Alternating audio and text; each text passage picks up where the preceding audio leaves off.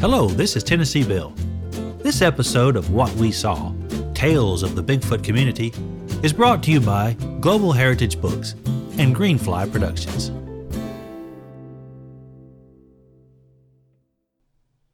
Episode 1 Jerry and Poire. What do you mean you don't believe in Bigfoot? said Poire Cumberbush. Well, I just mean I'm not sure it's real. But Jerry, you're famous for having seen one, she said. I know, but I was a kid. But I've heard you describe what you saw a dozen times. Yeah, and that is what I saw, but it could have been anything. You said it was a towering beast covered in brown hair and smelled like shit and was running right past you. That's what I saw. And now you don't believe what you saw? I still know what I saw, but I'm not sure it was a Sasquatch. Well, what in the hell was it? I don't know. I was 10. And that was 20 years ago. Well, what else could it have been? I don't know. A loose monkey, maybe, or a dude in a suit. I can't believe I'm hearing this. I had no idea you were in doubt. I don't really advertise it. Well, you probably shouldn't let them know this when you give your talk tomorrow. No, I won't. It never comes up. Everyone just assumes I'm a staunch believer. Well, most folks that give talks at Bigfoot conventions are. Yeah, I know. Poire sat up and climbed down from the campers above the cab memory foam bed. Her bare breasts glistened in the dim light until she covered them with a thin cotton blouse. Are you mad? asked Jerry. No, I'm just cold. The camper's air conditioner rolled out crisp, cool air, creating a rare, pleasant space in the campground assaulted by the summer sun. Are you going to listen to the talks tomorrow? Probably not. I need to man the taco truck. Will you be saying anything new? No, I'll just tell them my story after they introduce me. You've heard it. Who else is on the panel? Well, it's supposed to be me, Meldrum, and Dr. Stewart. Ah, Meldrum's good. Yeah, he keeps these festivals going. You making any money this week? Yeah, it's going pretty good. Attendance is always good at the festivals, and food trucks do well. What's been your best seller? Well, always, it's the tongue tacos. Ha! I'll tongue your taco if you get back under these covers. Poire pursed her lips, not giving Jerry the satisfaction of a giggle, and climbed back into the bed. Are you going to knock yourself out on the light fixture again? I hope not. I forgot how low this ceiling is, said Jerry, rubbing his sore head. Where do you get the tongue for your tacos? There's a Mexican butcher shop in Memphis. That's where I got the last batch. Are you going to the Ohio Festival next weekend? Yeah, you? I told him I would. Does it pay well? Yeah, it's usually two or three thousand. Plus, I sell a few books. You should sell more merch. Heck, set up a food truck. I've already cleared four thousand, and the festival's not even over yet. Damn, I didn't know it was that much. It's you vendors that keep it going, I reckon. You could ask for more. I bet they pay Meldrum more than that. I'm sure they do, but he's legit. He sells ten times more books than I do, and he has more than one. He has props, too. Everyone wants to see the casts of footprints, and while they're at his table, they buy shit. Those foot casts are pretty good. I suppose you don't believe they are real? They look real. Heck, Meldrum's the most convincing Sasquatch advocate alive. The whole mid tarsal flexion visible in the cast is pretty hard to argue with. Jerry, now I'm confused. Do you or don't you believe? I guess I don't. But Meldrum keeps my hopes alive. Hopes? Sure, hopes. So you hope it's real? Absolutely. I'd love to wake up one day and see on the news that a specimen's been obtained. What kind of specimen? A body? You mean if someone killed a Bigfoot? Well, I think that would be the only way. Why not a DNA sample? Well, they have DNA samples already, and no one believes it. Couldn't they just capture one? How would they capture one? I don't know. In a trap, maybe, like a bear. Maybe. If Bigfoot is out there, why haven't they trapped one yet? I guess it's too smart. You don't hear of people getting trapped in bear traps. It just seems like if there is a Bigfoot somewhere in North America where half the population carries a gun, one would have been killed. Maybe it has, and the government is hiding it. Well, that's what Dr. Stewart says.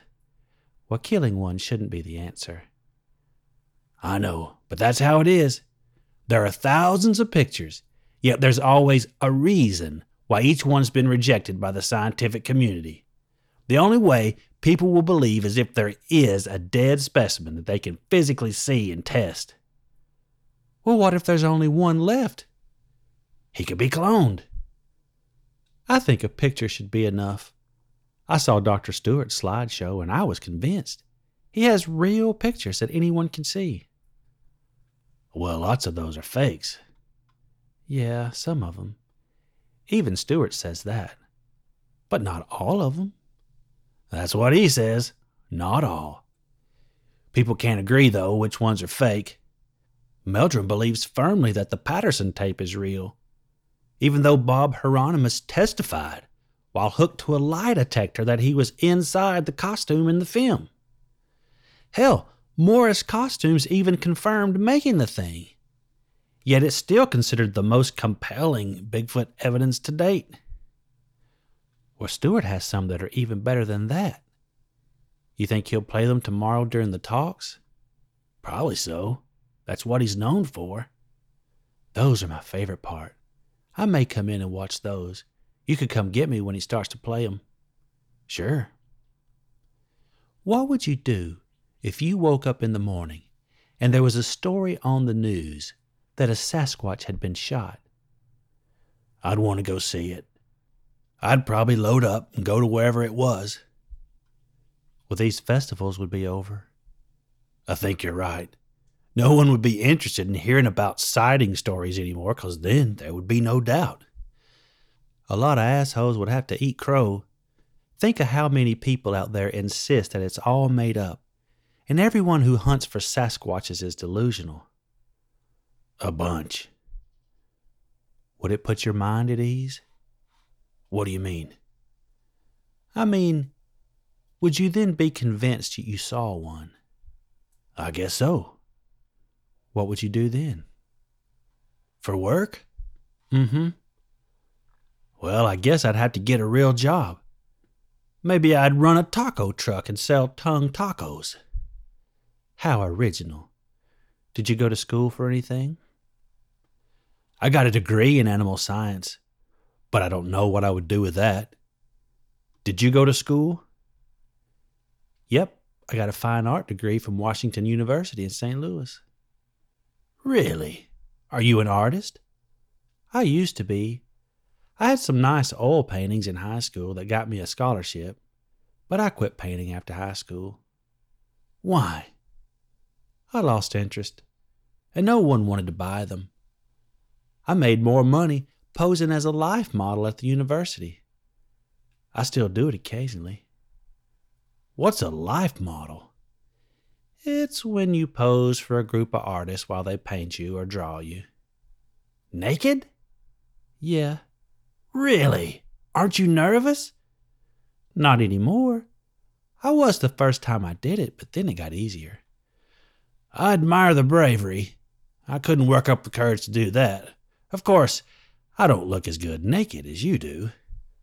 Well, they have males that do it. Hairy, overweight ones like me? Yep. Well, maybe I'll do that if they kill a Bigfoot. You would starve. Jerry reached under the covers and tickled Poire's ribs, making her squeal. The next morning, Jerry donned his clean plaid shirt and slicked back his pomaded hair. He shaved in the small mirror of the camper. It was important to look clean cut and as believable as possible. When he was done, he stepped out of the camper into the mid July Idaho sun. He carried a box of his books titled What I Saw. It was already hot and not yet nine in the morning. He walked by Poire's taco truck. She was hard at work chopping tongue and tripe for her tacos, getting ready for the lunch rush. Good morning. Good morning, she replied. What time do you go on? Nine, he said. Well, break a leg. Thanks. He walked toward the stone rec hall of Bonner's Ferry State Park, where the conference was being held. He smelled the aroma of wood smoke and roasting meat coming from a barbecue pit run by J.D. Rogers, another frequent vendor at the festivals. Good morning, J.D. Well, back at you, in his comedic nasal twang. He was poking the embers of his smoker, adorned with a sign that read J.D.'s Butts. You doing okay? I reckon. I got a dozen butts going. Well, that sounds fun, but uh, possibly illegal. Very funny, but I've heard 'em all. Jerry walked toward the wooden doors of the rec hall. There was already a crowd gathering. Inside was a wooden folding table and three chairs where the panelists would sit. Each place had a microphone wired into the PA. A hundred metal folding chairs were placed in front of the dais, and a projection screen hung behind it. Around the edge of the room were tables where the conference speakers were set up selling their books and merchandise. Meldrum was sitting at his table signing books as the conference goers fondled the plaster casts of Sasquatch footprints he brought. Jerry settled his box of books onto his table and began arranging them.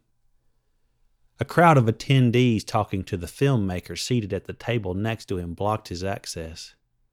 Moochers, he thought. These clowns are just taking advantage of us. They never film anything. They just make their silly documentaries. Jerry looked across the room to see Dr. Stewart at his table. A smaller group was gathered, and Dr. Stewart was chatting with them, looking sharp in his tweed jacket and tie. I need better merch. When nine o'clock approached, the moderator walked up to the microphone standing next to the speaker's table. Ladies and gentlemen, it's time to get started. The murmuring crowd dissipated from the tables and took chairs. Jerry, Dr. Meldrum, and Dr. Stewart made their way to their assigned chairs behind the microphones. Jerry, said Dr. Stewart, it's good to see you. I'm glad you could make it. Well, thanks, Dr. Stewart. Call me Tom. Okay, Tom. I like it when you're the first speaker. It really gets the audience's attention for us. I don't know about that. My story's pretty worn out. It's the same thing every time. Nothing like your films. Not at all. You had a real experience, and they love it. Thanks, said Jerry as they took their seats. The moderator began his instructions. It's good to see all of you here this morning and welcome back for day three of the Northern Idaho Bigfoot Conference. The crowd applauded. The past two days have been an adventure and exceedingly eye opening. Today will be no different. We have three individuals who have devoted their lives to spreading the word about what they have discovered. More applause. Our first presenter is Jerry Miller. When he was a child, he had a Sasquatch encounter, which made the news and was sensational at the time. He described to reporters a creature we all know as Bigfoot, and we hope he will recount that for us this morning and describe to us what he saw. The crowd gave a meager clap. Also with us is Dr. Thomas Stewart. He's collected Sasquatch footage for the last 25 years, and he, as many of you know, has irrefutable videos that should convince the rest of the world of what we know to be true. And we hope he shares some of those with us today. The crowd gave a much larger cheer at Dr. Stewart's introduction. And finally, we are honored to have Dr. Jeff Meldrum with us. He brings a scientific approach to proving Bigfoot exists. His efforts collecting DNA samples and Footcasts is leading the way, describing the nature and behavior of the Sasquatch. We hope that he will share his latest research and updates regarding what's new in the slow evolution toward acceptance within the scientific community. The crowd roared with applause. Jerry, let's start with you. You grew up in Wenatchee, Washington, correct? Yes, thank you. that is correct. And you saw a creature that fit the description of what we know as Bigfoot, correct? Yes, sir. Well, please, the floor is yours. Take us back to where you were and what you saw.